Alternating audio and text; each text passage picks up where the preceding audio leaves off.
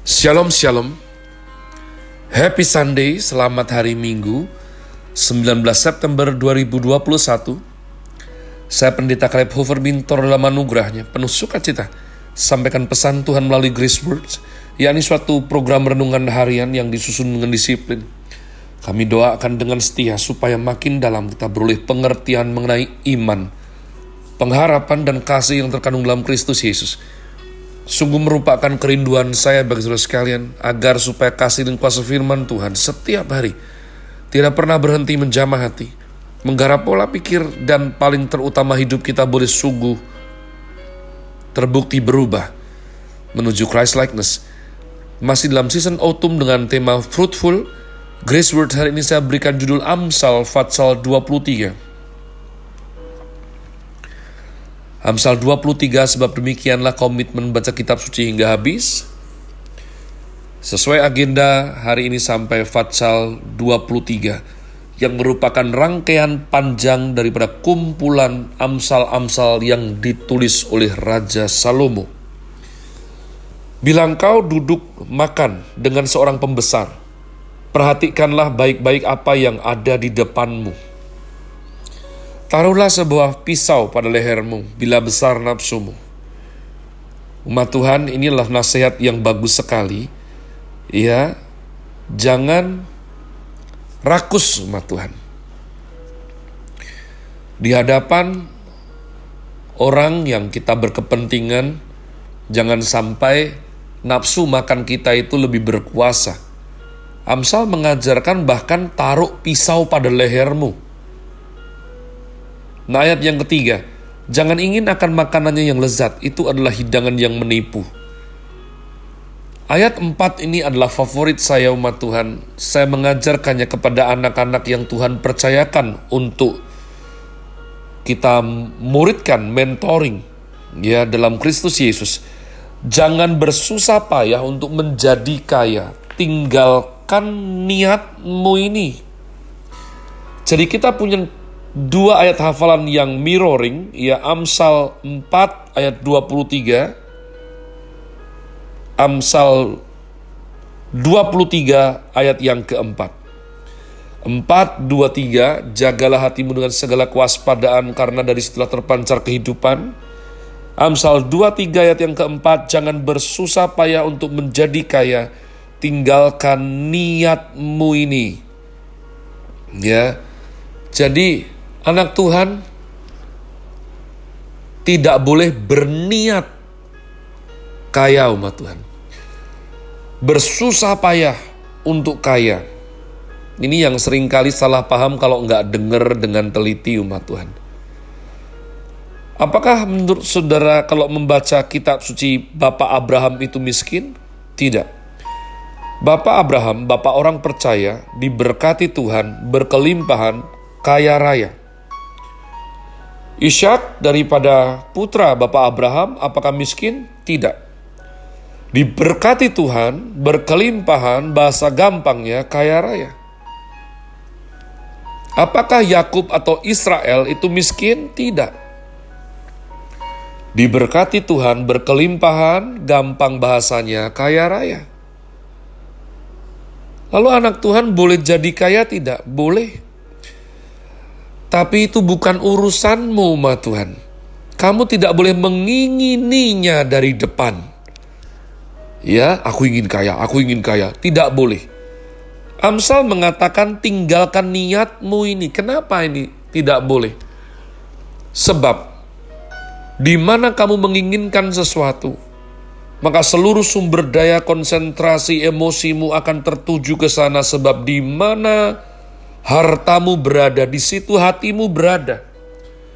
Nah harusnya hati kita hasrat, kita niat kita itu ditujukan kepada Tuhan. Sayang Tuhan, kalau saudara mempelajari Bapak Abraham, dia berangkat untuk taat. Bukan untuk kaya. Kaya adalah efek samping Bapak Abraham taat kepada Tuhan. Bapak Ishak tidak pernah berangkat untuk jadi kaya. Bapak Ishak adalah lambang ketaatan yang lebih lagi. Merupakan tipografi daripada Yesus Kristus Tuhan. seorang putra yang dikorbankan, yang diserahkan. Walaupun dalam hal ini di atas gunung Moria, Jehovah Jireh, Tuhan menyediakan domba di semak belukar. Demikian juga Bapak Ishak, Tuhan atau Israel. Jadi, apakah anak Tuhan boleh kaya? Jelas boleh. Jadi kaya apa lagi? Ya, tapi biarlah itu kedaulatan Tuhan. Apa bagian kita? Kasihlah Tuhan Allah menurut segenap hatimu, segenap akal budi, segenap kekuatanmu. Ya, bekerjalah seperti untuk Tuhan, bukan untuk manusia. Kolose 3 23. Jangan jadi pemalas. Kalau kamu malas gak usah makan. Jadi lihatlah, ini adalah etos kerja yang Tuhan tetapkan. Kembangkan talenta, bekerja keras, jangan malas, punya rencana, punya tujuan, tapi jangan berangkat dengan satu niat spesifik melampaui kerinduan untuk mempermuliakan Bapa di sorga, ada seorang manusia berangkat untuk jadi kaya, itu salah di hadapan Tuhan. Dan saudara harus mengerti bahwa ayat ini ditulis oleh raja paling kaya saat itu, yakni Raja Salomo. Apakah dia ingin kaya? Tidak. Dia ingin hikmat Tuhan. Justru karena ingin hikmat Tuhan, dia diizinkan Tuhan kaya raya. Kalau engkau mengamat-amatinya lenyaplah ia, karena tiba-tiba ia bersayap, lalu terbang ke angkasa, seperti Raja Wali.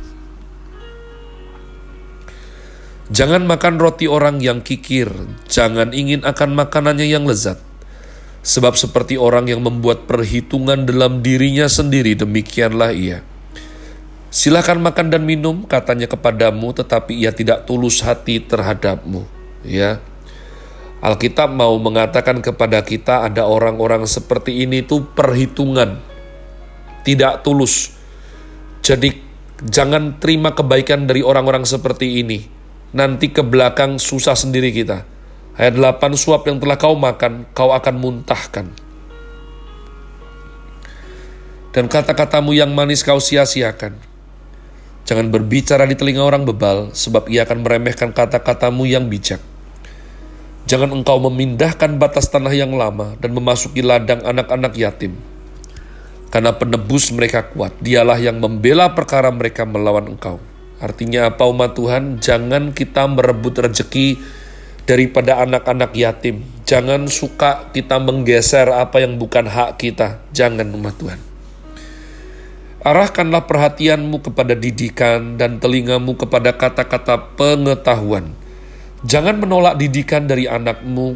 Ia tidak akan mati kalau engkau memukulnya dengan rotan. Ya, saya senantiasa tidak mau berdebat mengenai cara mendidik anak, tapi saya bersyukur saya mengamalkan firman Tuhan.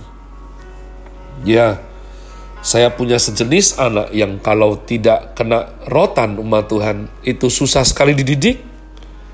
Walaupun saya tahu ada anak-anak baik ya yang hanya dengan nasihat yang ringan saja sudah sadar dan belajar dewasa.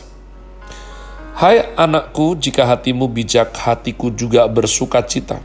Maafkan ayat 14 tadi belum. Engkau memukulnya dengan rotan, tetapi engkau menyelamatkan nyawanya dari dunia orang mati. Saya lanjut sama Tuhan ya. Jiwaku bersukaria kalau bibirmu mengatakan yang jujur. Janganlah iri hatimu, janganlah hatimu iri kepada orang-orang yang berdosa, tetapi takutlah akan Tuhan senantiasa karena masa depan sungguh ada dan harapanmu tidak akan hilang. Hai anakku, dengarkanlah dan jadilah bijak. Tujukanlah hatimu ke jalan yang benar. Janganlah engkau ada di antara peminum anggur dan pelahap daging. Karena si peminum dan si pelahap menjadi miskin, dan kantuk membuat orang berpakaian compang-camping. Demikianlah, dengarkanlah ayahmu yang memperanakkan engkau, dan jangan menghina ibumu kalau ia sudah tua. Belilah kebenaran dan jangan menjualnya. Demikian juga dengan hikmat, didikan, dan pengertian umat Tuhan Amsal mengajarkan kita. Belilah kebenaran artinya apa? Untuk belajar bijak, untuk kebenaran kita harus siap bayar harga umat Tuhan. Dan jangan jual, boleh beli, tapi jangan jual. Ya, ayah seorang yang benar akan bersorak-sorak, yang memperanakkan orang-orang yang bijak dan akan bersuka cita karena dia. Biarlah ayahmu dan ibumu bersuka cita, biarlah beria-ria dia yang melahirkan engkau. Hai anakku, berikanlah hatimu kepadaku, biarlah matamu senang dengan jalan-jalanku. Karena perempuan jalang adalah lubang yang dalam, dan perempuan asing adalah sumur yang sempit. Bahkan seperti penyamun ia menghadang dan memperbanyak pengkhianat di antara manusia. Siapa mengaduh, siapa mengeluh, siapa bertengkar, siapa berkeluh kesah, siapa mendapat cedera tanpa sebab, siapa merah matanya, yakni mereka yang duduk dengan anggur sampai jauh malam. Mereka yang datang mengecap anggur campuran. Jangan melihat kepada anggur, kalau merah menarik warnanya dan mengilau dalam cawan yang mengalir masuk dengan nikmat tetapi kemudian memagut seperti ular dan menyemburkan bisa seperti beludak. Lalu matamu akan melihat hal-hal yang aneh, dan hatimu mengucapkan kata-kata yang kacau. Engkau seperti orang di tengah ombak laut, seperti orang di atas tiang kapal. Engkau akan berkata, Orang memukul aku tetapi aku tidak merasa sakit. Orang memalu aku tetapi tidak kurasa. Bilakah aku siuman, aku akan mencari anggur lagi.